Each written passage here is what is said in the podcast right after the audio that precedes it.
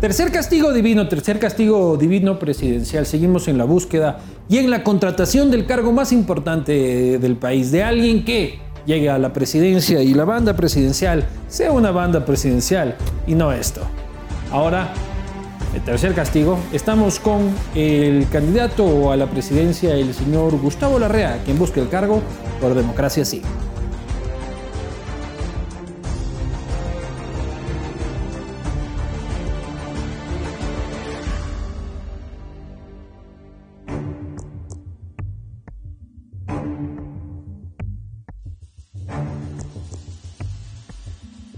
Siguiente.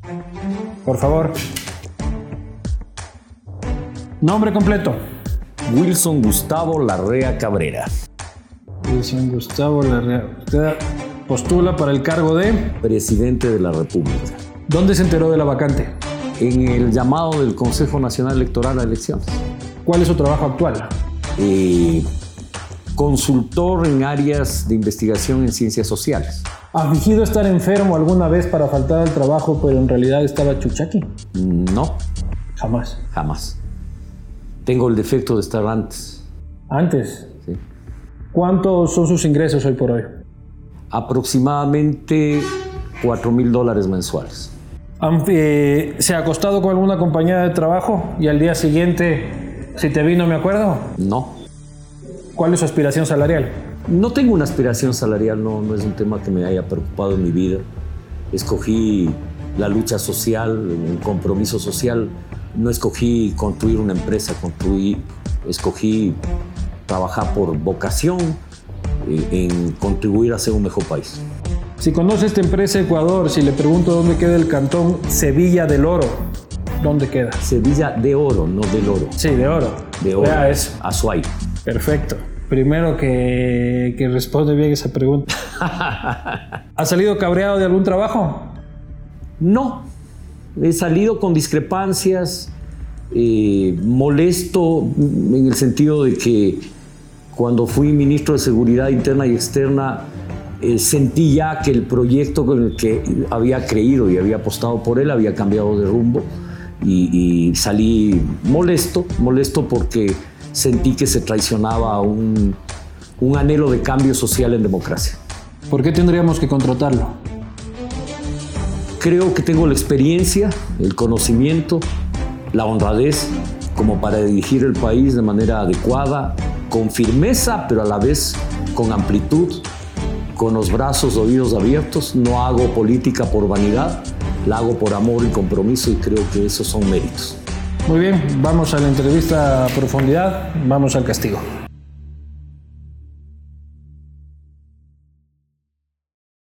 Muy buenas noches, bienvenidos a una nueva edición del Castigo Divino Presidencial en el que buscamos eh, la contratación ideal para el cargo más importante que tiene el Ecuador, el cargo de presidente de la República. Sin más, damos la bienvenida a nuestro invitado de esta noche, candidato a la presidencia de la República, viejo político, eh, siempre más en la papeleta en tras bastidores eh, de la política. Hoy busca la presidencia de la República con su movimiento Democracia, sí me refiero, por supuesto, al señor Gustavo Larrea. ¿Cómo está, Gustavo? Muy bien, un gusto poder estar aquí en la posta y dialogar en Castigo Divino. Esto es Umbrella que te manda, Umbrella, este, unos protectores solares para que vayas por el país sin quemarte el cogote. Sin quemarte mucho. Sí. Entregado Muchas estás. gracias. El candidato del gobierno, dicen algunos. Ah, sí, hay gente que dice, pero la realidad es que yo no he sido parte de este gobierno. Correa dijo al inicio del gobierno que yo era parte del gobierno. Se equivocó totalmente, como se equivocaron muchos. Él siguió lo que fui y que coincidí y me pareció bien que Moreno se distancie de Correa, rompa con Correa, me pareció avance para la democracia, convoque la consulta popular eh, y que incorpore en esa consulta algunos planteamientos como la no reelección indefinida, como eliminar la ley de plusvalía que había fracturado a la industria de la construcción, prohibir la minería en fuentes de agua, parques nacionales y áreas de reserva, entre otras preguntas. Y yo apoyé esa consulta, porque fue una consulta, diría yo, que expresó un clamor nacional.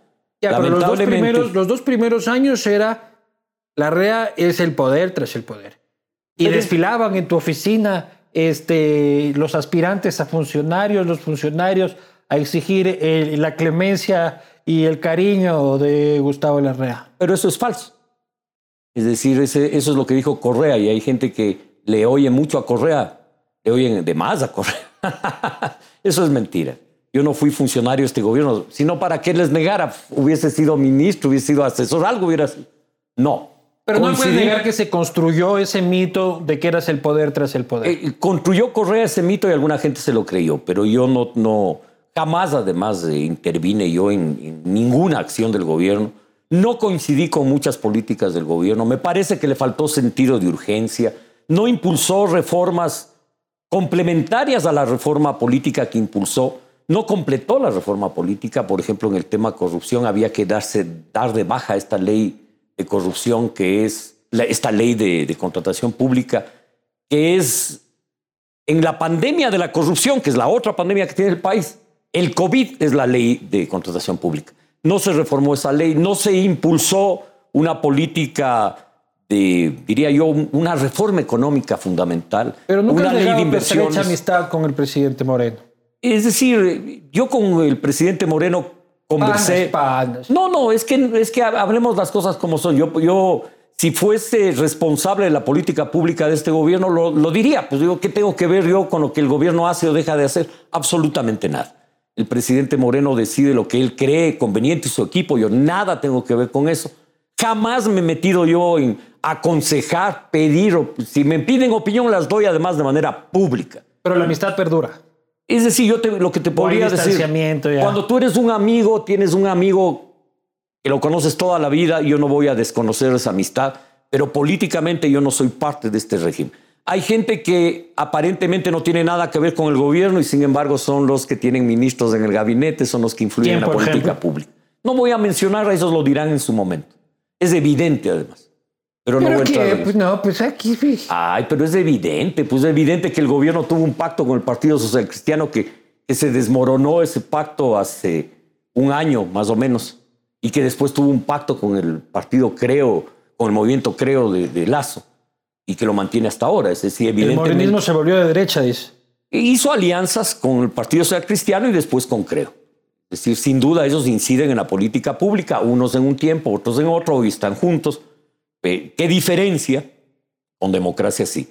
Hace un año y seis meses, Democracia Sí presentó por primera vez candidaturas porque el Consejo Nacional Electoral nos negó la posibilidad de ser inscritos del 2017 de manera ilegal por orden del expresidente en una insultina.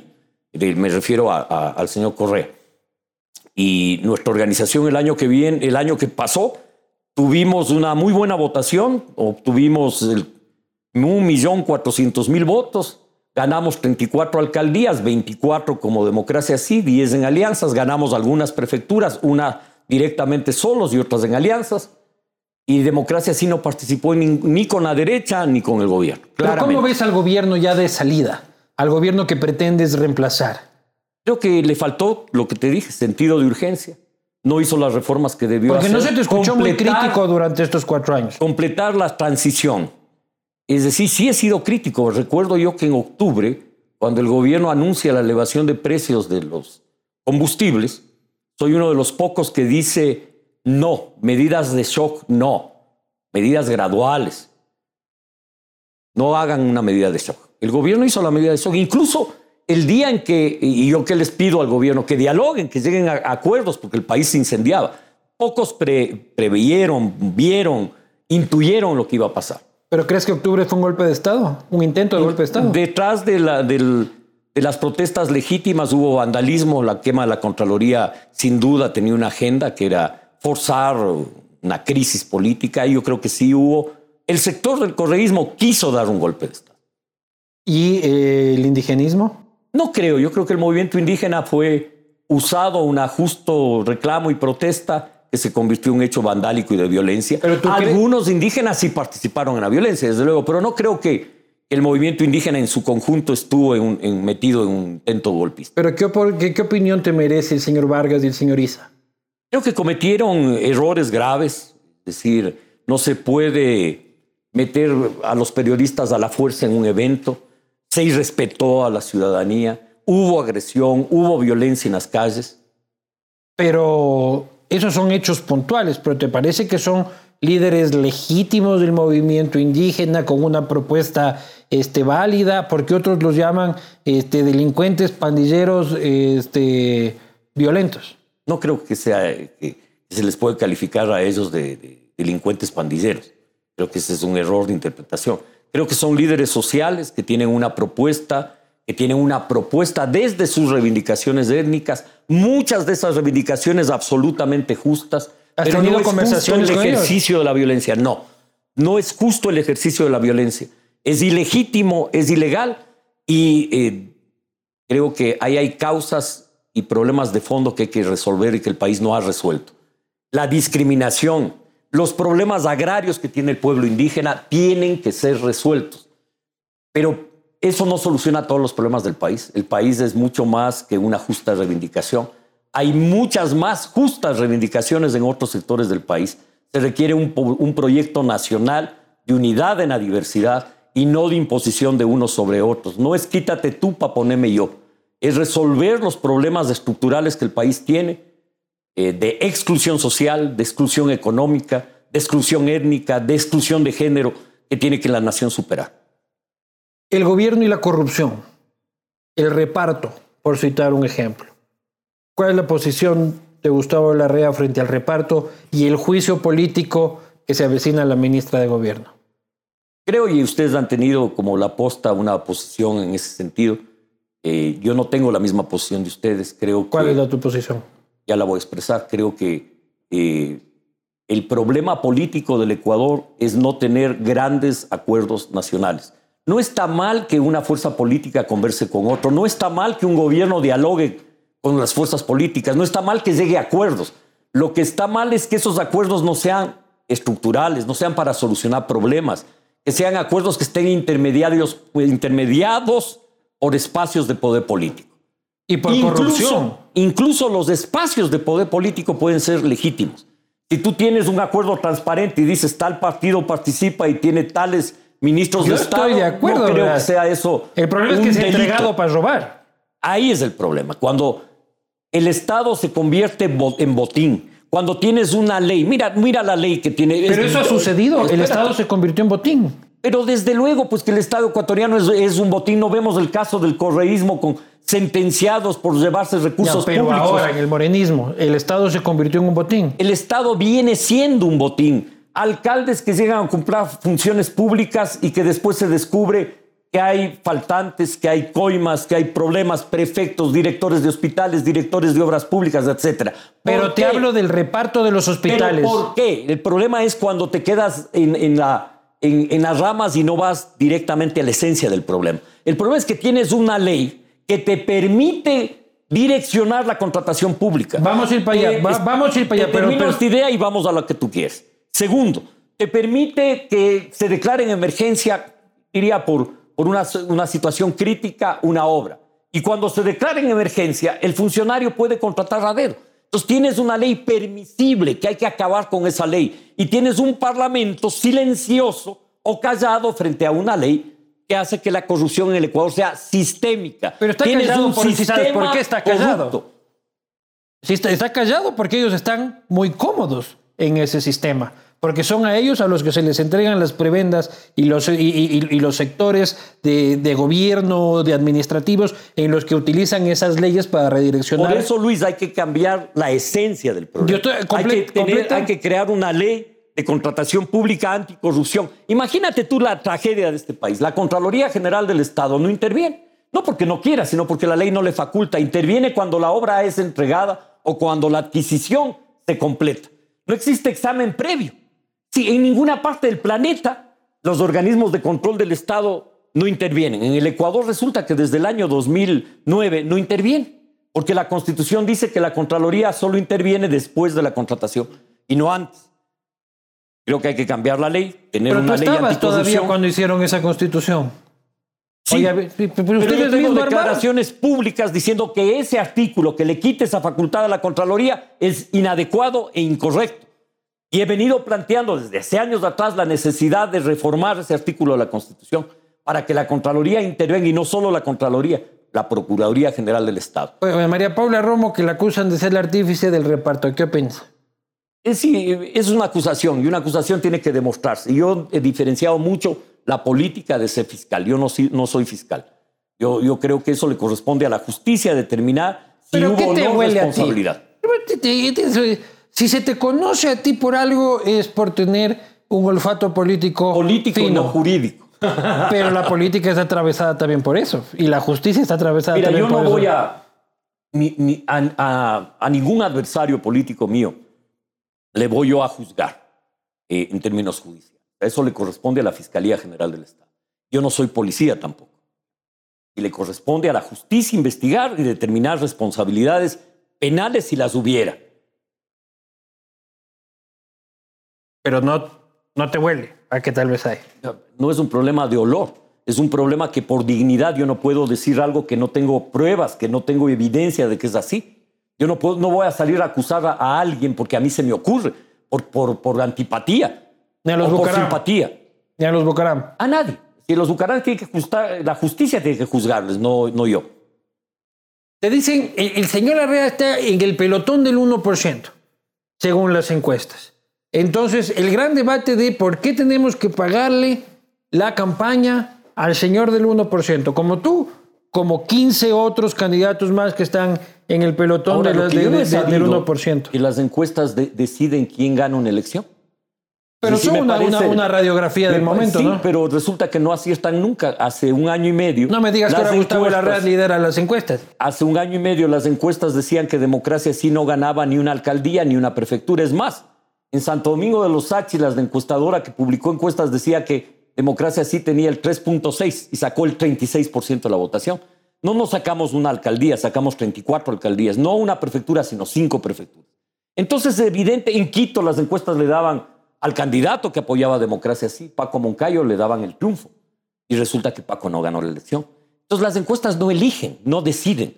Son instrumentos políticos. Cuando una encuesta se publica, pasa a ser un instrumento político para generar un clima de opinión. ¿Y qué Una dicen, y qué- y dicen las tuyas? Es decir, yo no, no, no voy a generar esa tendencia de opi- opinión, pero lo que te puedo decir es que las encuestas que se publican dicen que en julio Gustavo Larrea tenía el 1%, en agosto el 2%, en septiembre el 3.9%. Vas a llegar En a febrero octubre- con el 4. En octubre decían que Gustavo Larrea tenía el 7.8%. ¿Qué Es encuesta decir, dice que tienes el 7.8? algunas encuestas, ¿Cuál? una monitoreo, monitor, hay varias encuestas. Esta ni encuesta. el nombre te clima sabes de la social, encuesta. clima social también dice que sigo subiendo. Pero ese no es el tema, porque ese es un tema de apreciación. No, ¿cómo? Pero las encuestas, digo, las elecciones se ganan ganando, pues. Desde luego, no se ganan porque tú dices que estás primero en una encuesta, o segundo o tercero. Tan es manipulado que tienes encuestas que dicen que gana Lazo, que gana Arauz, que gana Yaco. Por lo menos dos de esas tres encuestas le mienten al país. Hay una encuesta que decía en enero que ya teníamos presidente, un exalcalde. En marzo ya teníamos también otro presidente, que era el ex vicepresidente. En- si no me acuerdo, en julio había un ex, un ex candidato, cinco veces candidato, que ya era presidente. Y resulta que al menos Que ahora vuelto- tres- que- que ahora volvió al ruedo. Ahora parece que sí, que vuelve al ruedo, pero eso es come cuento. Mira, tan cuento es que en la última elección que, que Álvaro Novoa participa, las encuestas que él publica le dan entre el 45 y el 52 y iba a ganar en una sola vuelta. La última que participó, de la quinta. ¿Y cuánto, cuánto sacó? No, pero ahí estaba Alvarito, Ya, pues, pero, de- todas las pero en la primera también ganaba en primera vuelta, en una zona, en la segunda, en la tercera, en la cuarta y en la quinta. O sea, En la primera sí ganó, como a pues, no cuento. dicen que le- que no les dicen- como a cuento, dicen que usted les sabe que, que usted, usted sabe mucha, mucho más de que gran parte de eso es cuento. Es generar una corriente de opinión favorable a generar un escenario. Eso es lo que quiere. El Ahora, escenario, ese- el escenario que es decir, solo hay tres candidatos o válidos. dos. Y el otro ya bajó, ya no, ya no hay. ¿Para qué? Solo es este y este. Ya, ya- los ya- dos. ya lo están barajando Yacu, dice. No, no digo yo que a quién le barajen, pero quieren generar una polaridad entre un candidato y otro. Pero, Y- eso, pero, pero vos sabes que eso se hace en política. Sí, pero y, y hay alguna gente que que y tú- hay alguna gente que que, acolita de- también. Claro. Pero es que eh, la polarización funciona. Y, y- y lo, hiciste, lo hiciste tú en el, 2000, en el 2006 para que gane Rafael. pues. No. Era polarizar con No. Alvarito. ¿Era No. Alvarito el gran capital o ustedes? No, no fue así. Nosotros en esa campaña, cuando yo la dirigí, Esa campaña nosotros empezamos muy bajo y logramos llegar a segunda vuelta con mucho esfuerzo, pero no hubo una polarización.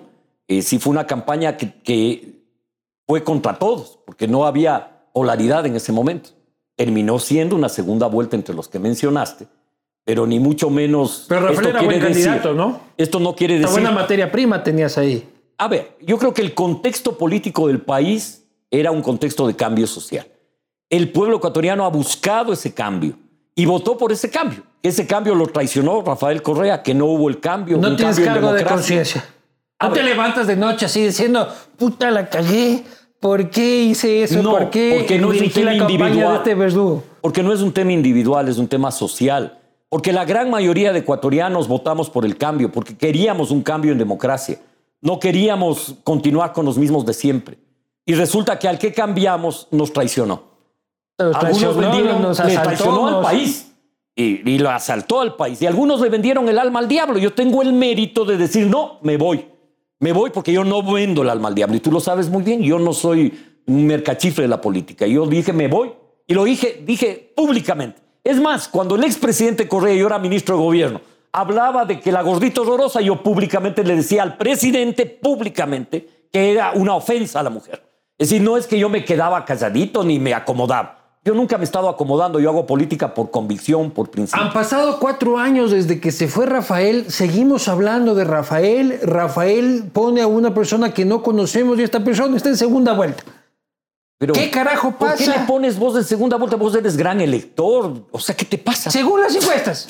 Según las Pero, encuestas. ay, pero discúlpame. Entonces tú dices que no, que no me digas que Arauz no tiene votación. Sí, yo no te digo que no tenga, pero no puedes decir está en segunda vuelta. Estás Entonces- entonces- haciéndole el juego a Correa. Entonces pelea, entonces pelea, Ah, pelea decían, por la Correa segunda. es invencible. Entonces tú era invencible, Correa. Todos los comunicadores, una parte importante del país se puso de acuerdo en que Correa era invencible. Especialmente los comunicadores de oposición. Y le hicieron invencible. ¿Cuándo? Cuando en todos los 10 años del correísmo, en la consulta popular, de la metida de mano a la justicia. Pero si dimos la pelea, ¿cómo? eh, Dieron la pelea diciendo que Correa era invencible. Que cómo vas a creer, me decían a mí. La consulta la tiene ganada Correa. ¿Y sabes cuánto quedamos? 50.4 a 49.6. Los partidos políticos, incluyendo el de Lazo, incluyendo el de Nebot, incluyendo el de Alvarito, se quedaron callados. ¿Por qué? Porque ya estaba perdida la consulta, iba a ganar el sí abrumadoramente.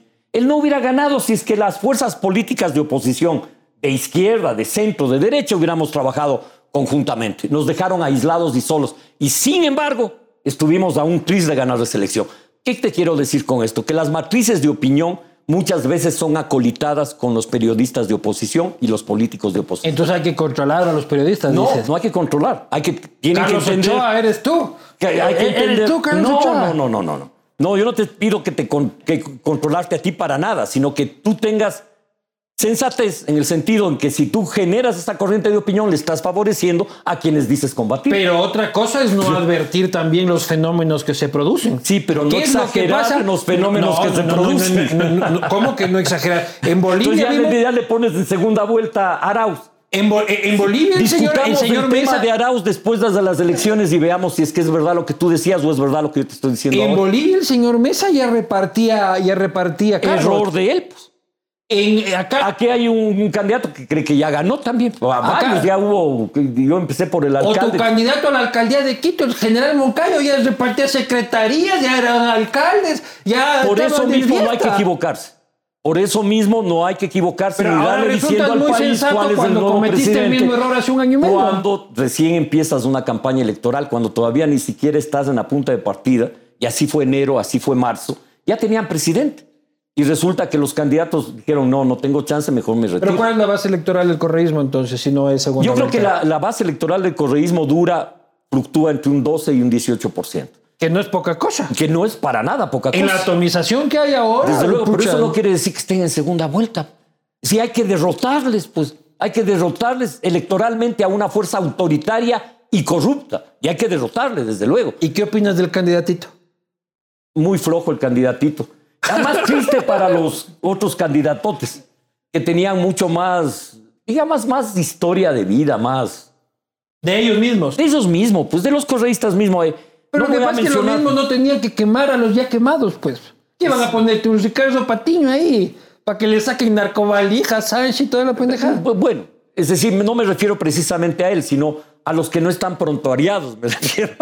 Ya, Porque los de los es difícil 26 encontrar. Es difícil. de captura y los que están en el penal. Yo me refiero a los que no están todavía, o que no se les ha descubierto, o que capaz es gente Es que no, con con no- no haya los vendido el de la al mano diablo. nomás se cuenta. Ya, pero es decir, alguien que tenga algún perfil, pues. no- Pero claro, no, no Pero tal vez lo que buscaban era precisamente alguien que no se le pueda joder mucho.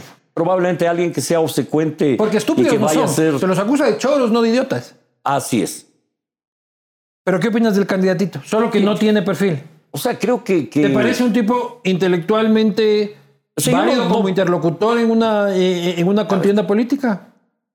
Todo el mundo tiene derecho democráticamente a ser candidato, pero creo que es un candidato con muchas falencias. ¿Cuáles son sus falencias? Creo que no conoce el país, que tiene una visión limitada, libresca, que no, no tiene idea. Por ejemplo, te voy a decir que casi poco- pocos eh, dirigentes políticos la tienen. Entender que este país hay 850 mil productores en el campo. por. Hay gente que no cree, no sabes, cree que la producción bananera son cuatro bananeros y son 108 mil unidades de producción de banana. Y de café son como 30 mil, y de cacao 26 mil, y de camarón 29 mil, y de flores 18 mil. ¿Y tú qué has producido en la vida? ¿Cuántos empleos has generado, Gustavo Larrea, desde el área social? ¿Generado, generado? O sea, de que en el- en bajo el- mi rol de pago. En el proyecto, en el proyecto Maca éramos eh, 16 personas en, el- en el primer colegio de educación quichua castellano, el primer colegio bilingüe intercultural. En el colegio Pero ese es Solidaridad. ONG. Es sociedad civil. A ver, pero, pero trabajo, trabajo, así de Ah, trabajo. pero eso es trabajo. Pues, Tuve una empresa, una librería, galería de arte y disquería. Eso ya, espacio. ese es un emprendimiento. Y fue un emprendimiento interesante. ¿Y qué pasó? ¿Quebró? Ahí trabajamos. No, no quebró. La, la cerré porque, ¿Por qué? Porque el negocio, la contracción económica hizo que la gente comprara menos libros y obras de arte. Entonces el negocio ya ¿Cuándo no era fue esto? rentable. ¿Cómo? ¿Cuándo fue esto? Y yo empecé ese negocio en el año 1980 y lo cerré en el año 88. Eh, fue buen negocio los años 80-85. Pero en ese tiempo estabas dando vos la pelea contra León Febres Cordero ahí. Sí, sí, por Tira- eso es que- Por eso has descuidado el, el negocio por estar No, lanzando no, no, piedra. No, bueno, yo no he lanzado piedra, era oposición a un gobierno autoritario como el de Febres Cordero. Eh, incluso llegó un día la policía y se llevaron libros acusando de que esos libros eran libros subversivos, libros de Gabriel García Márquez, libros de... Pero eras de- pana de los Alfaro Vive. No, no, no. A ver, yo no he sido- chupa, el chupa no, no, estado, no, no, no. yo no he sido aventurero ni he estado a favor del ABC. Y es más, escribí un editorial que se llamaba El ABC del ABC. O sea, en un país donde había un espacio democrático, lo que había que hacer es pelear en democracia. Y yo no he sido partidario del uso Pero de la alguna violencia. vez te no quisieron equivoques. convocar y, y, y, y enlistar en, en, en- en Alfaro Vive. No, eh, discrepaba porque creo, creo yo que el uso de la violencia no tenía ninguna justificación, que había que luchar en la democracia. Acuérdate de un antecedente importante, en la lucha contra la dictadura militar. Yo fui protagonista de esa lucha, con muchos jóvenes. Paramos de esta ciudad de Quito 21 días. Jamás lo hicimos usando la violencia, lo hicimos con marchas pacíficas, hasta que la dictadura convocó elecciones. Es más, el día previo, el, día, la mañana, en la noche en que la dictadura aceleró la convocatoria de elecciones, se produce un hecho importante. Los jóvenes de colegios y universidades salimos a la calle y la policía y el ejército salieron también y quisimos nosotros entregarnos. Llenaron los buses de gente, buses, buses de gente, nos entregamos todos. Teníamos ya más de 600 Era un presos. Gustavo Pelilargo ahí en ese tiempo. Claro, usaba el pelo, largo, tenía pelo, pues Claro. Imagínense cuánto tiempo ha pasado. tenía pelo. Y, y- y en, la, en la noche la dictadura eh, aceleró el proceso de elecciones. En esa época pintábamos Quito, dictadura no democracia sí. Y cantábamos dictadura no democracia sí. Jamás De ahí sacaste la el nombre. De ahí saqué el nombre de esa hermosa experiencia de lucha brother. democrática. El corazoncito. Y yo, de lo que conozco de Gustavo Larrea, es un tipo más bien frío, un tipo, este... No te equivoques, yo como- abrazo bien. Así como, así como un tipo apapachable no eres. Eh, es y el lobo, un corazoncito rosado. Precisamente porque rojo, por, por una, una, una. Rosado, creo que hay errores en la impresión de los... En alguna de- que te ha de haber llegado a vos de tus amigos. Claro, pues me mandan el emoticón rosado. Pero te voy a contar una cosa. ¿Qué onda el corazón? Una- Pedro? una- un día estábamos reunidos eh, eh, creando democracia así. Con tu hermano, con un montón de gente, entre esos un- uno de mis hermanos, tengo un montón de hermanos, pero con Marcelo. con Marcelo. Que ya te peleaste también. No, no, no, no, yo no me peleé con Marcelo. Políticamente no, hablando. No, no me he peleado nunca con Marcelo. Resulta que en, en una reunión que estábamos unas 60 personas de, de, de Manabí, de Guayas del Oro, de los ríos de Azuay, de Loja, de todo el país. Bueno, y, y ya el nombre, el nombre ya había consenso en que se llame democracia sí y el símbolo.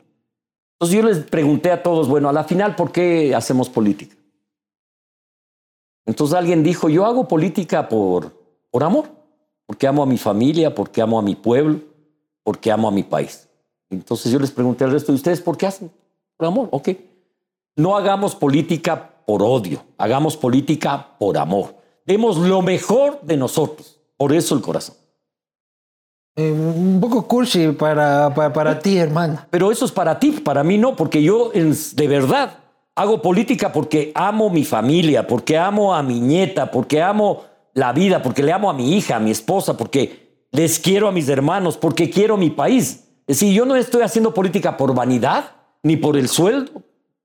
Nunca soñé yo ser candidato, ni era mi, mi preocupación de niño era para nada. Pero el poder sí te gusta. A ver, pero el poder para servir Pero sí te gusta. para servir, para hacer cosas. Mira, cuánto bien se puede hacer por un país para superar la pobreza, para que niños tengan escuela y salud pública, para que puedan realizar sus sueños de esos niños, de ser médico, de ser futbolista, de ser bailarina, de ser lo que le dé la gana hacer.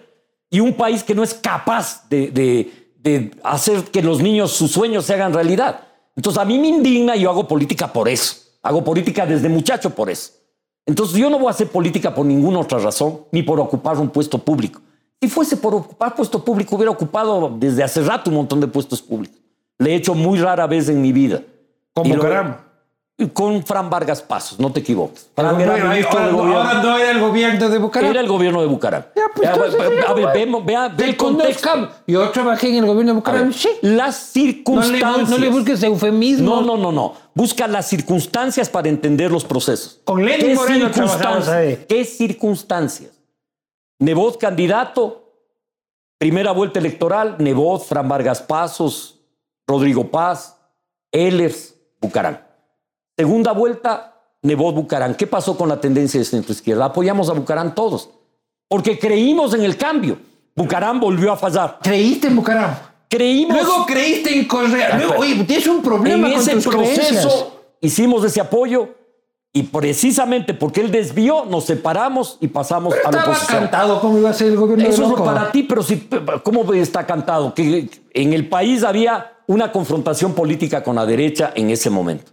Bucarán no respondió a los intereses de la mayoría de los ecuatorianos y se entró en una profunda crisis. Oye, política. gran candidato Bucaram, El- ¿no? el- el como materia prima, Vargas como Pasos- materia prima el en general. Fran Vargas Pasos fue su ministro de gobierno y él me pidió que le acompañe como subsecretario y le acompañé en varios meses. Y de ahí tú le llevas a Lenin Moreno a trabajar allá. Lenny Moreno trabajó ahí en la secretaría, en, en la secretaría de administración del ministerio. Pero vos le No, conseguiste no, no cambiar. es un problema que yo les lleve. Lenin era parte de- del, del proyecto político con Fran Vargas Pasos, con APRE.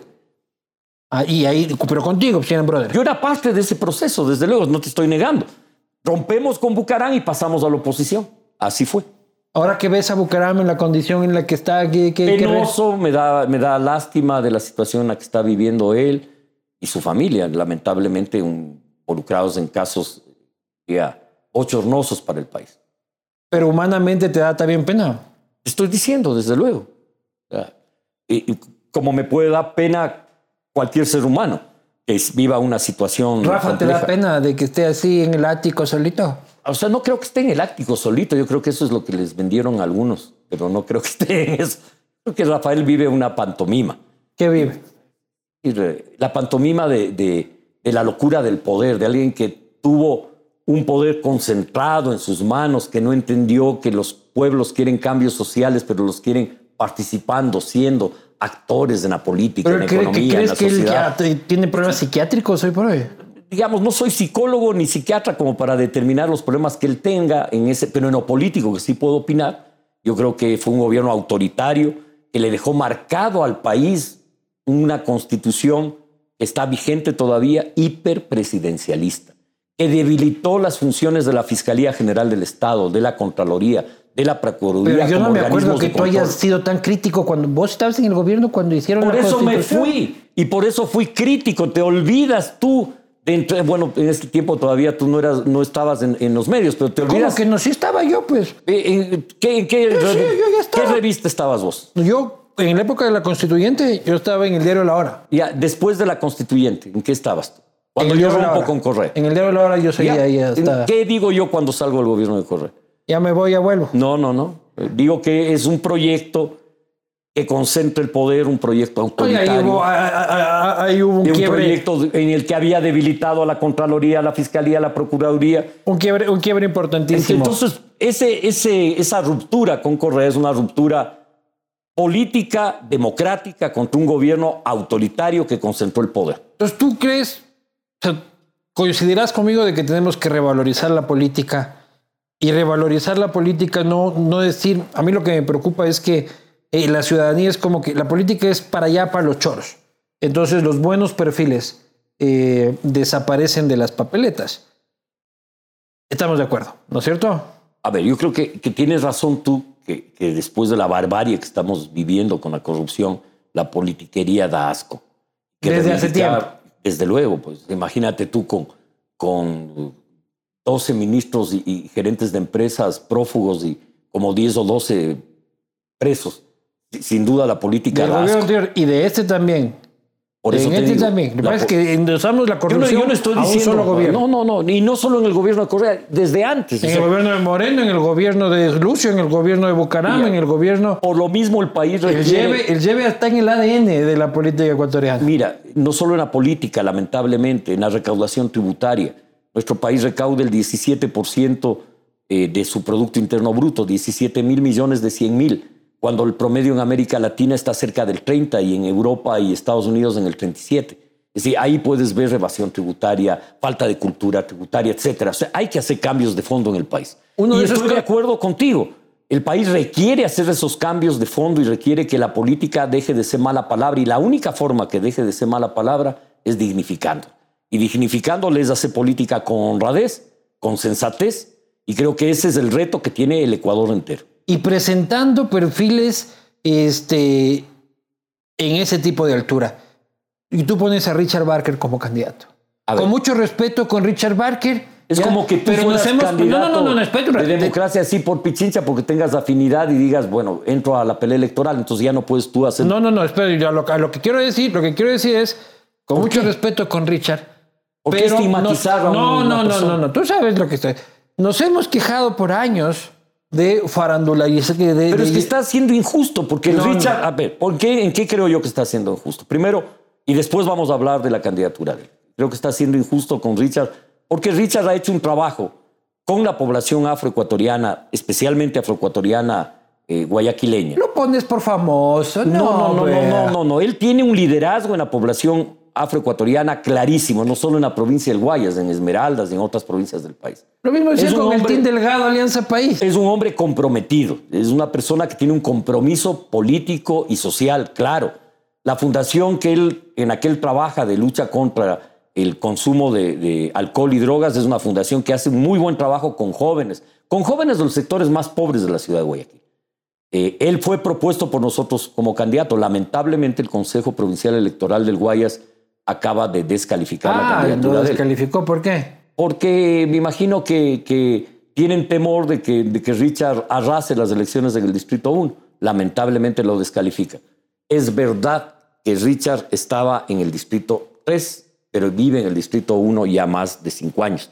Sin embargo, pese a existir todas las pruebas de que él vive en el Distrito 1, no le calificaron, lamentablemente, porque se merecía, se merecía el pueblo afrodescendiente. Recuerdo que hace unos meses, sería el mes de marzo o abril de este año, tuvimos una, un Zoom.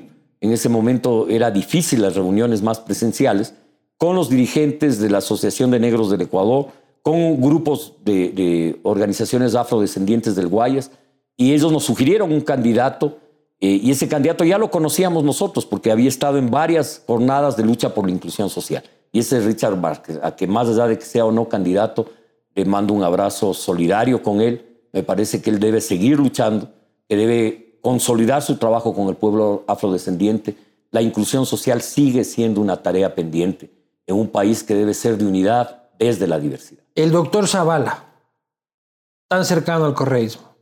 A ver, es decir, eh, Javier ha tenido una posición jurídica y política clara, él no fue parte del gobierno de Correa nunca. Pero ha sido un cercano. jurista, no, un jurista destacado, un hombre Eso de que no quepa la un tipo brillante. un hombre de principios que no ha vendido su alma al diablo. Y en este sentido creo que Javier le, hace- le hará muy bien a la Asamblea Nacional, un jurista de primera, un hombre ético, y creo que al país le hace bien Javier, Javier Zabalaya. Vamos, el tiempo vuela. A la propuesta, ¿ya? Más allá de, de- de la radiografía. Economía, Gustavo. ¿Qué hay- nos propones para hay salir dos del hueco? problemas. Pero Uno- tomarás el vinito, porque uno de vinito, fondo. ese vinito se te está haciendo Borgoña. Y otro, otro problema que tiene que ver con la pandemia y que se vinculan ahora. El uno, el país no encuentra la ruta del desarrollo económico. Y este es un problema estructural que viene desde antes. Se inventan la sustitución de importaciones en los 70 cuando el país debió haber hecho un cambio y ser un país agroindustrial. Porque teníamos todo para ser agroindustriales. La, producción agrícola. habría que Seguimos teniendo todo. todo para ser agroindustrial. No, se privilegia la industria, la industria de ensamblaje, que está bien porque genera unos 30 mil puestos de empleo, pero no nos va a llevar al desarrollo. No se privilegia el turismo y no se privilegia la agroindustria.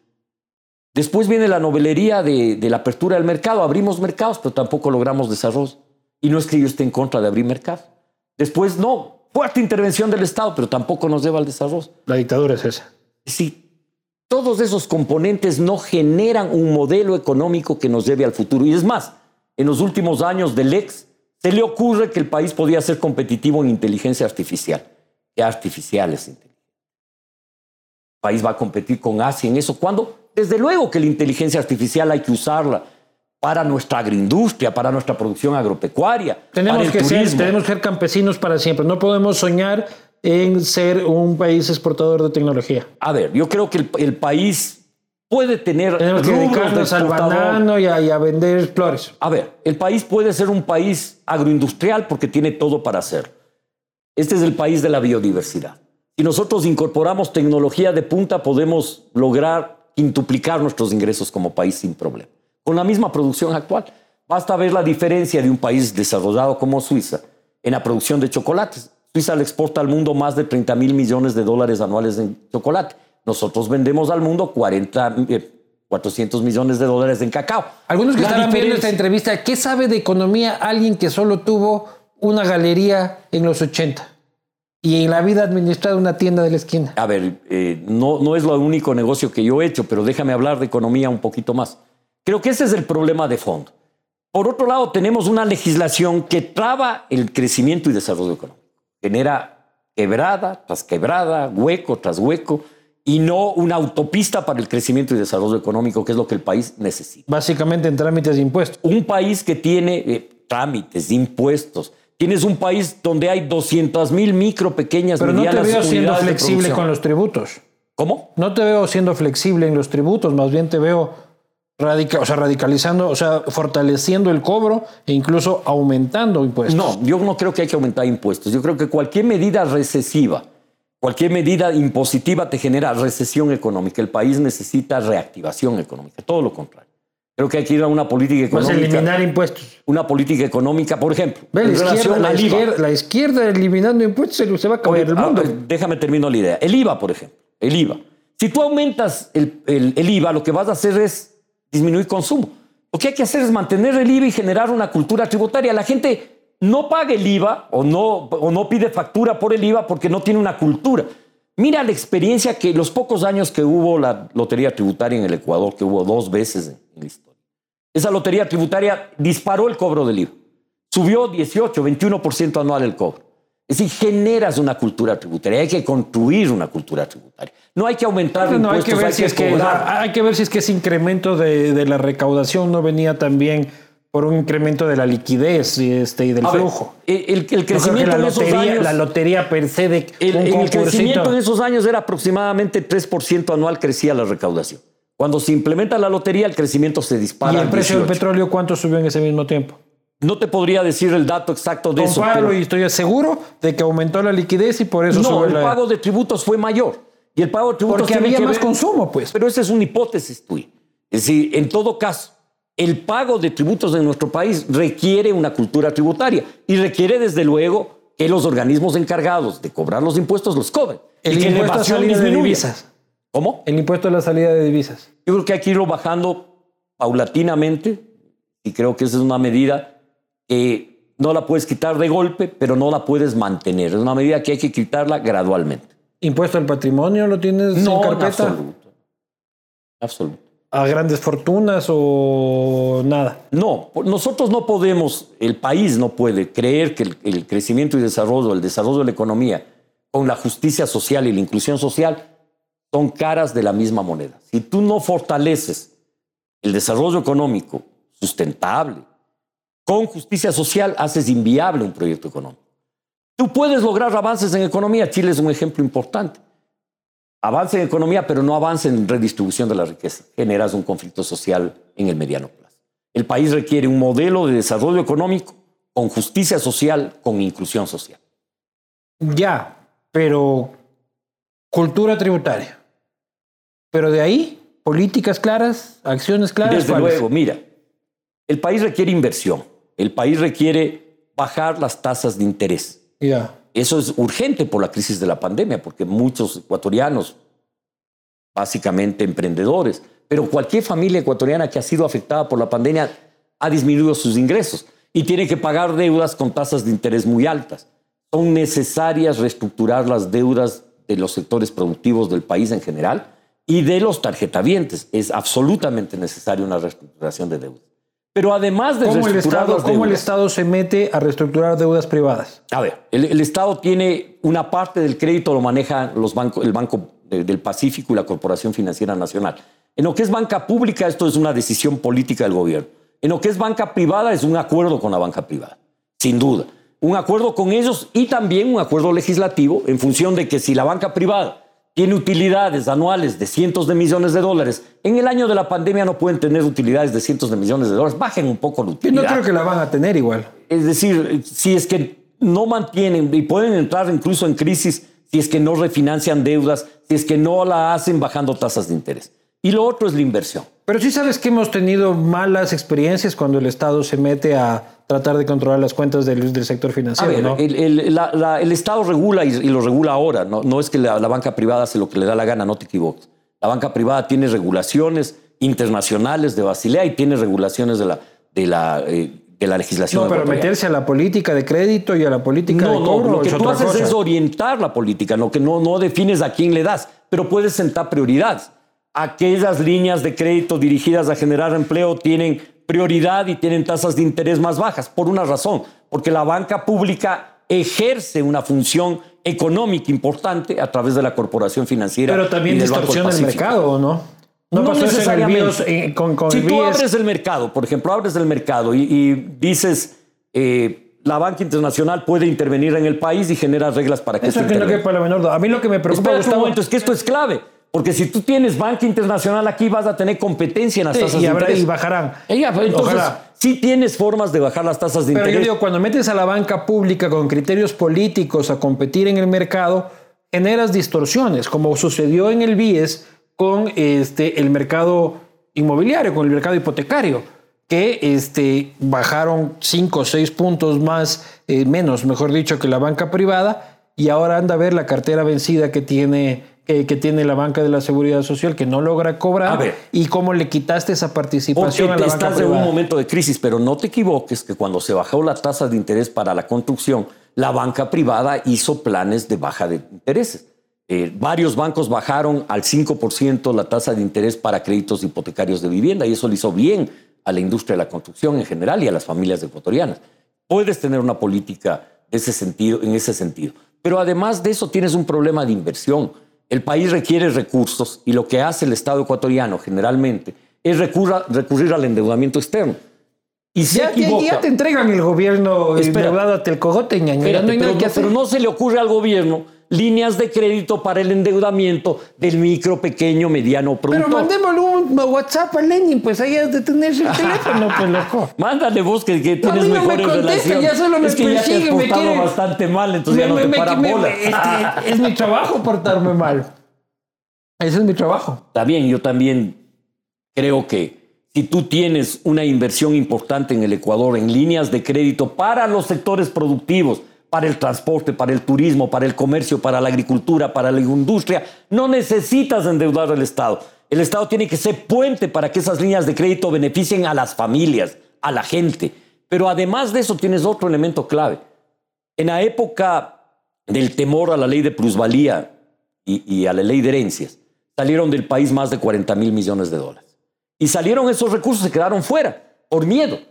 ¿Cuánto es la rentabilidad de esos recursos? Menos del 1% anual de intereses en los Afuera. Estados Unidos. Pero seguro. Aquí, pero seguros. ¿Por qué no regresan? Porque aquí tienen que pagar entre el 25 o el 30% de impuestos. No van a regresar. Si alguien tiene X cantidad, no va a volver si le tiene que pagar el 25 o el 30. Por eso te digo, es, es- hay que tener flexibilidad. Si tú pones un impuesto y bajas eso al 5% y les dices, todo el que tenga ahorros o capital fuera del país, en este año, si los traes, pague el 5% y puede operar en el país, no volverán los 40 mil, pero volverán 3 mil, 5 mil, 8 mil millones.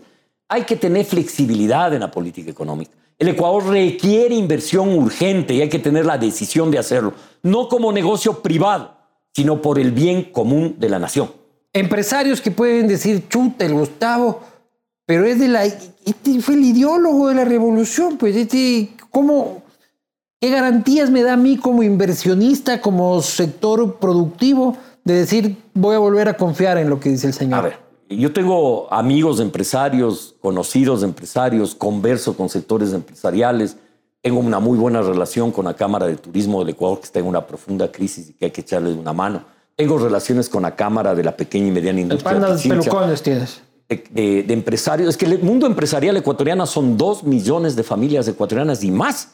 Es decir, no te equivoques, no son 100, son cientos de miles. No, no Eh, sé. Por lo mismo te digo. Entonces, claro, yo converso con ellos, converso de estos temas.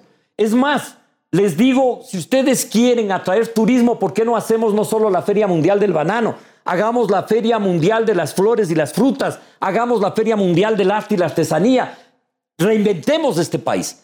Tú no puedes salir adelante si no eres capaz de emprender en una nación para transformarla. Y eso es multiplicar la producción. ¿Quién te ha dicho a ti que yo no converso con ellos? Converso con ellos desde hace, desde toda la vida. No te Muchos de ellos son amigos míos de, de la escuela, del colegio. Con ellos he farreado, he conversado, he soñado en un mundo distinto, no- en un país más próspero, en un país que supere la exclusión Pero no- social. pero no te pique- Algunos de ellos víctimas de la exclusión social también. Pero no te pica a ti sentarte con, con- con banqueros este, y conversar. No eres de esa izquierda A que ver, si es que eh, hueles, si es- es que hueles a capital, este, no puedo verte. Absurdo. Este país lo hacemos todos los ecuatorianos. Lo hace el micro, eh, el micro, pequeño, mediano, gran productor del campo y la ciudad. Y tenemos que trabajar juntos, unir al país, no dividirlo. Unidad en la diversidad. Para la inclusión social, para el desarrollo económico y para la justicia social. No es contradictorio el desarrollo económico con la justicia social. Son caras de la misma moneda. Unidad dices. ¿Y por qué la izquierda no se pudo unir? ¿Por qué no tuviste un diálogo con A ver, Yacu este, te- te voy a poner un ejemplo. Que en teoría hubiese sido una conversación natural. La derecha tiene 11 o 12 aspirantes. La centroizquierda tiene dos y la izquierda tiene uno. Eh, en, la, en la centroizquierda no fue posible una, una alianza con la izquierda democrática. Ellos lanzaron su candidato, tienen todo el derecho, desde luego, de hacerlo. Dos dices. Sí. La izquierda democrática Y, y democracia sí, del centroizquierda. y Yacu. Yacu es de la izquierda, pues de la izquierda más radical. No todo- hablaste con él nunca. no, no he conversado de estos temas con él.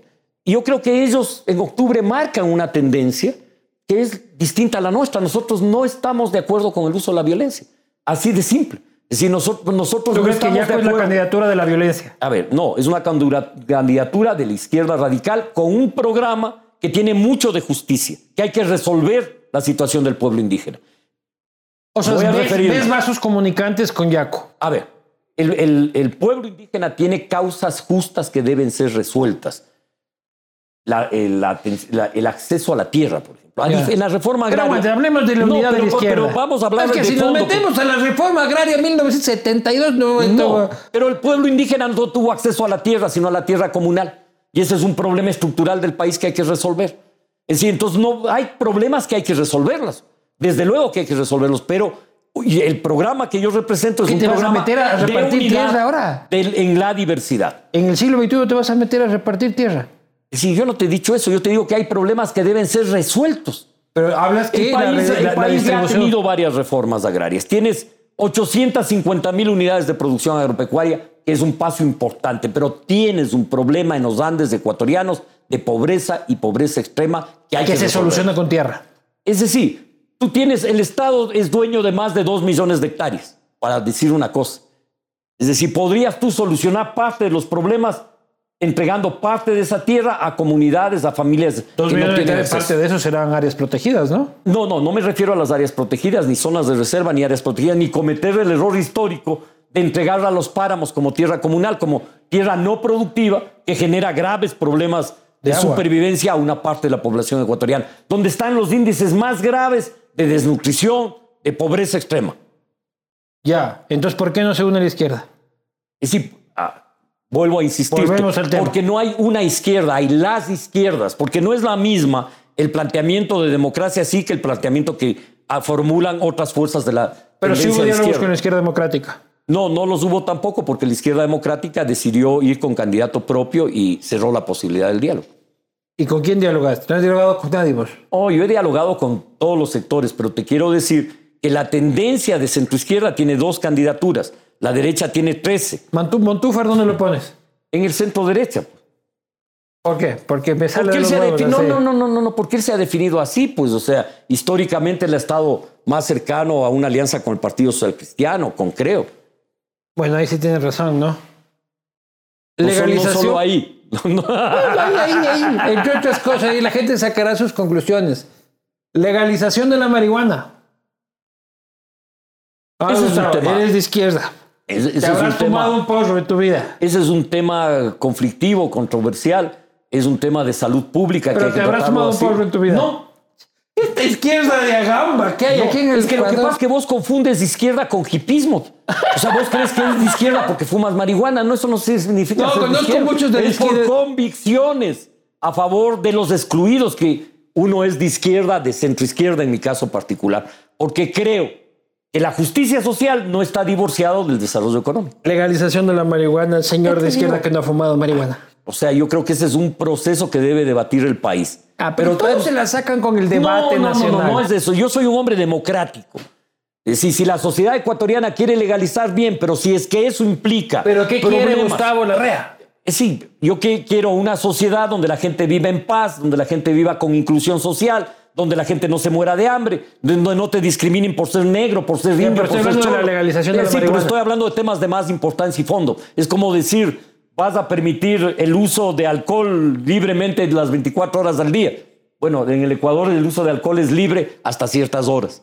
¿Va a permitir? No es un problema personal, eso es un problema legal, eso le compete a la Asamblea Nacional. Eso es un problema de la ley. Yo no soy candidato a No, no, asambleísta. no, no fue así. Soy candidato a la presidencia de la República. No te me equivoques. No, no, no, pero ahí estás completamente equivocado, porque la restricción al consumo de alcohol, este, en la época del corrismo, recordás que no había cómo comprar los domingos y nos cerraban este, las discotecas, creo que a las 12, era un decreto ministerial de José Serrano con el Ministerio de Turismo. Así que no me le eches la pelotita a- al Mira Parlamento. que toda la discusión de la ley de salud pública, donde, donde legalizan el uso Para ti no te parece que es importante. Espérate. Dices que hay cosas más importantes no, que el costo. yo no, no digo, digo que hay temas más importantes, no cosas. Mira, hay un, hay, hay un tema importante. La ley de salud pública, eh, Vetada completamente. vetada completamente, eh, si planteaba el uso medicinal de, de la marihuana. Una de las leyes legalizó el uso medicinal de la marihuana y está legalizado en el No, país. no, el uso, no, estás equivocado, el uso industrial de la marihuana. Y el uso medicinal. no medicinal, no. Industrial, medicinal. No, pues el del medicinal fue el que se cayó por el costo. No, es que el, el que plantea el uso industrial y medicinal de la marihuana y está aprobado en el No, Ecuador. el industrial. El medicinal también, para medicina, para, para... Es más, eh, el Ecuador ya puede fabricar medicinas derivadas de la marihuana. Eso está legalizado en el país. Lo que no está controlado es la prescripción y, el consumo. Eso tiene que ser normal. Pero tú, ¿qué, cuál es tu opinión? Y, recreativamente no. Es sí, yo creo que ese es un problema social que la sociedad debe debatir, debe discutir, y no es un problema de la posición de un presidente, es un problema de la sociedad. Creo que el aborto en caso de violación es absurdo mantenerlo como un delito, absurdo. Solo en ese caso. En ese caso, porque las mujeres que sufren, y especialmente adolescentes, niñas y jóvenes que sufren violación, son doblemente víctimas, víctimas del violador y víctimas de que no pueden abortar. Y creo que fue un error del gobierno actual vetar la ley de salud pública. Pudo precisarla, pudo eh, fundamentarla, lo que es un error. Y peor ya yendo de salida, brother, que ya nadie va a votar por ti, ya deja o sea, ni siquiera tenía costo político para ellos. No tenía costo político, estoy de acuerdo contigo. Debieron haber aprobado esa ley. Y si tenían algún artículo que no estaban de acuerdo, manden la reforma a la Asamblea. Pero no evadan el bulto del problema. ¿No habrá sido por ahí un acuerdo legislativo para salvar a cierta ministra luego? Bueno, esos entretelones sabes vos más que yo. Yo dice que... Él sabe de los entretelones, se hace nomás, pero no es. no le crean, se hace, pero no es. adopción de parejas homosexuales. Creo que eh, es un tema de debate, pero es un tema que creo que es justo. Creo que el ¿Estás de acuerdo tú? Sí, sí. Yo creo que en, ese tema... Yo pensé que se me iba a hacer el cojudo. ¿Estás de acuerdo Estoy con de acuerdo. Vos te haces el cojudo. No, no. ya cuando me dicen es un tema que hay que debatir, ya digo, se me están cojudeando. Yo cuando te digo que hay que debatir es por porque creo que no es un tema que se le puede imponer a la sociedad ecuatoriana. Es un tema de debate nacional. Y creo que en este caso los cambios son procesos, no sucesos, no te equivoques. Tú no llegas a la armonía con la naturaleza por decreto ley. No es un suceso, es un proceso. Tú no construyes la inclusión social por decreto, la construyes con cambios culturales, con cambios tecnológicos, pero son procesos, no sucesos. Ah, ¿Estás a, favor de la adopción de parejas homosexuales? Estoy a favor de la libertad, estoy a favor de la inclusión social, estoy a favor que no se discrimine a nadie por ninguna Entre eso, que se apruebe la adopción. Sí, me parece que, que, que, es, es una... Mira, te voy a contar una, una anécdota. Hay, hay una familia que su hijo, un niño, reprimido porque jugaba con mujeres, porque se pintaba, porque se vestía de mujer y sus padres lo reprimían, hasta que entendieron que era una niña en cuerpo de un hombre. La familia ha sufrido, pero ese niño, ¿cuánto sufrió?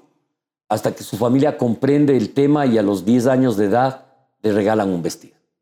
Esa es una familia ecuatoriana que hoy dirige una, una lucha fuerte por la inclusión social, por comprender, por favor, la vida humana y su diversidad. Bueno, muy bien. Vamos a las preguntas de la gente.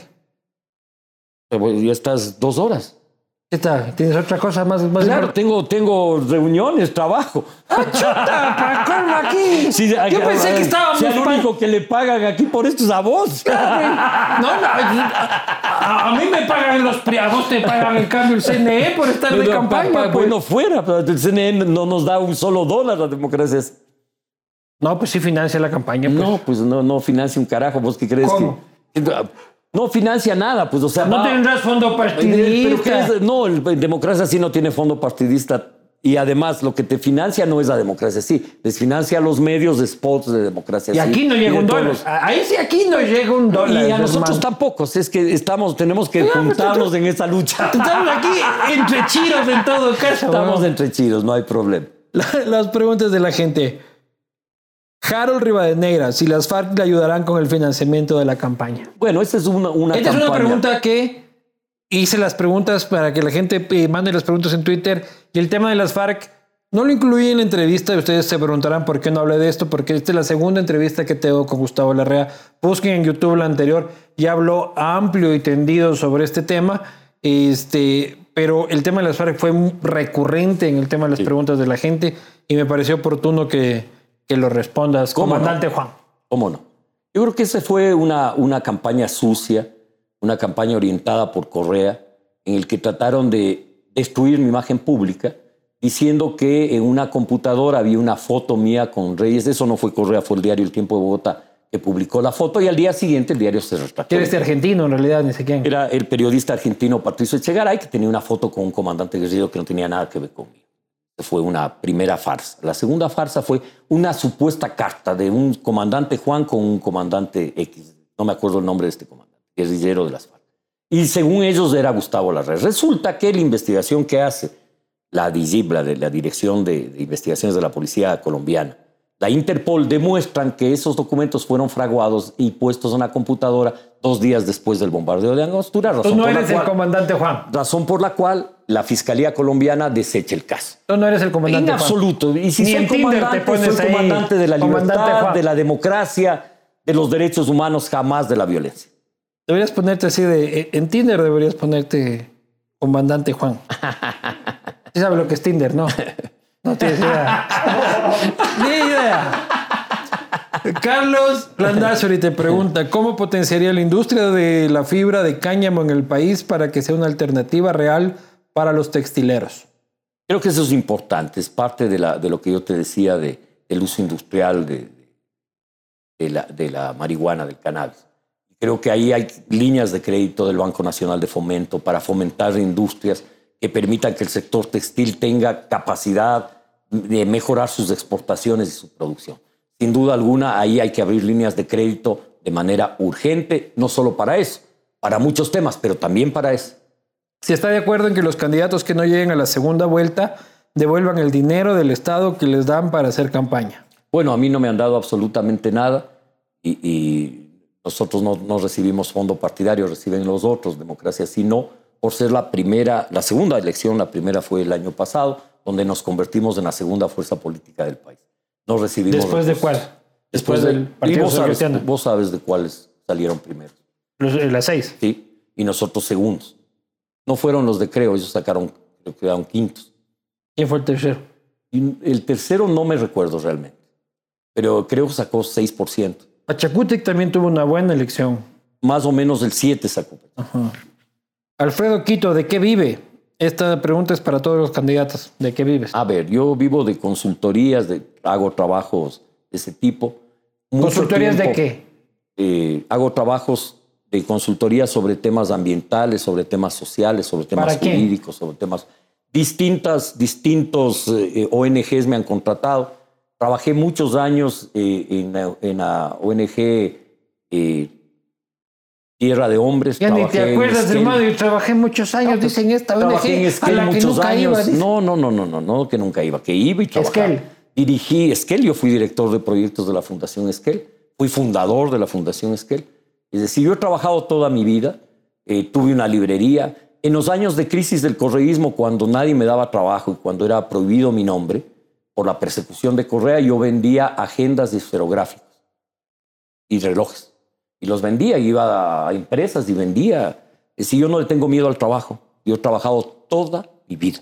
Y Verónica Velázquez hasta dice, el último día de mi vida. Verónica Velázquez dice, pregúntele dónde está el comandante Chauvin. ¿Qué es de Chauvin? Ni idea de cuál será la vida de él. Chauvin, ese era Lojano, Chauvin. Lojano, medio pariente tuyo, creo no, que. No, no, no todos los lojanos somos parientes. Eric Cruz, ¿cuándo se dio cuenta de que estaba con una banda llena de delincuentes? Yo creo que cuando el país se dio cuenta. Es decir, yo me separé del correísmo por discrepancias políticas, por la, el intento de meter la mano a la justicia. Yo le quiero recordar, eh, les quiero recordar que yo dirigí la campaña por el no. Esta vez no, señor prepotente. Cuando el señor prepotente propuso el sí para meter la mano a la justicia. Yo encaré y dirigí esa campaña y lo hice con todo el ñeque. Nos ganaron con muy poca diferencia. Lamentablemente nos ganaron porque las fuerzas políticas y sociales de todas las tendencias no empujaron, no arrimaron el hombro para derrotar al Culpa del periodismo, dijiste hace un rato. No, no dije eso. Yo dije Eh, que culpa de el periodismo genera tendencias de opinión que le hacían el juego al correísmo. Siendo autocrítico, ¿cuáles Y a son los veces se defectos? olvidan de eso. Siendo autocrítico, medio, medio inteligentes se olvidan del tema. siendo autocrítico, ¿cuáles? eh, los que crearon el correísmo nos echan la culpa. a Pero si vos nosotros. nos apoyaste, hay que ser, hay que ser caretuco. Hay que ser caretuco. De, ¿Cómo es la caretucada de la semana? Que care- Siendo autocrítico, ¿cuáles son los defectos de la izquierda ecuatoriana? Yo creo que, que la izquierda ecuatoriana ha sido dogmática, sectaria, caudillista, no ha entendido el país, ha querido aplicar fórmulas dogmáticamente sin comprender la, diversidad de esta rica nación. No ha tenido, no ha pensado en el país, ha pensado en, los textos de, de, alguien importante, buen escritor, buen analista, pero no ha pensado en el país. Ha sido sectaria, no ha entendido que el país requiere grandes acuerdos nacionales. ¿Ha cogobernado con el Morenato? ¿Qué evaluación tiene de estos tres años de mandato? Creo que el gobierno empezó bien, hizo una consulta, se distanció del autoritarismo y cometió el error de no avanzar en la reforma económica, en la reforma social, en la reforma a la educación, en la reforma al sistema de salud pública. Que si puede que si puede comprarse dos centavos de carisma, ¿qué tipo para seco, sin gracia, plano, simple? Eso ya más bien una, un ataque más que una pregunta. Pues, Pero Ernesto o sea, yo lo que te puedo decir es que, es que vos me des esos dos centavitos de carisma. No, yo, no, yo no tengo para regalar, yo tengo con las justas, hermano. Pero un tipo sin carisma, te dice. Bueno, pues ese es el criterio de él, respeto el criterio, desde luego. ¿Y esas han sido todas las preguntas? Sí. Perfecto. Ustedes sacarán Queridos amigos, salud. Salud. Habría que te servir. Ya estaba yo entreteniéndome con la. No que tenías otra reunión, que está huevada, ¿qué estoy haciendo aquí? ¿Por qué mejor no me voy? Amigos, amigas, ustedes eh, han escuchado esta larga conversación, profunda este, conversación con el candidato a la presidencia de la República por democracia, sí, ex ministro de Estado, eh, el señor Gustavo Larrea, serán ustedes, una vez más, quienes saquen eh, su conclusión cuando estén en la soledad y en la intimidad de la urna y precisamente lo que este espacio busca es tratar de, exponer ante ustedes los criterios, opiniones y ofertas de estas personas para que cuando lleguen a ese momento de, de intimidad no la caguen tanto como la hemos venido cagando durante estos 200 años de vida republicana. Muchísimas gracias, Gustavo. Gracias. ¿Algún mensajillo final? A decirle. Es su culpa, periodistas, hijo de no, No, no, no, no. No he dicho que es su culpa. He dicho que muchas veces le creyeron en exceso al correísmo, incluyendo. Y en eso hay que ser autocríticos. Eh, bueno, decirle a, las personas que nos ven, que nos escuchan, que tenemos la responsabilidad, todos, todos, sin excepción, de arrimar el hombro para sacar nuestro país adelante. Gran gusto haber compartido estos estos largos minutos. Ya que vamos, nos hemos robado dos horas de, la gente. Exagerado, ¿no? Exagerado. nos vemos la próxima. Mi banco es bien exagerado.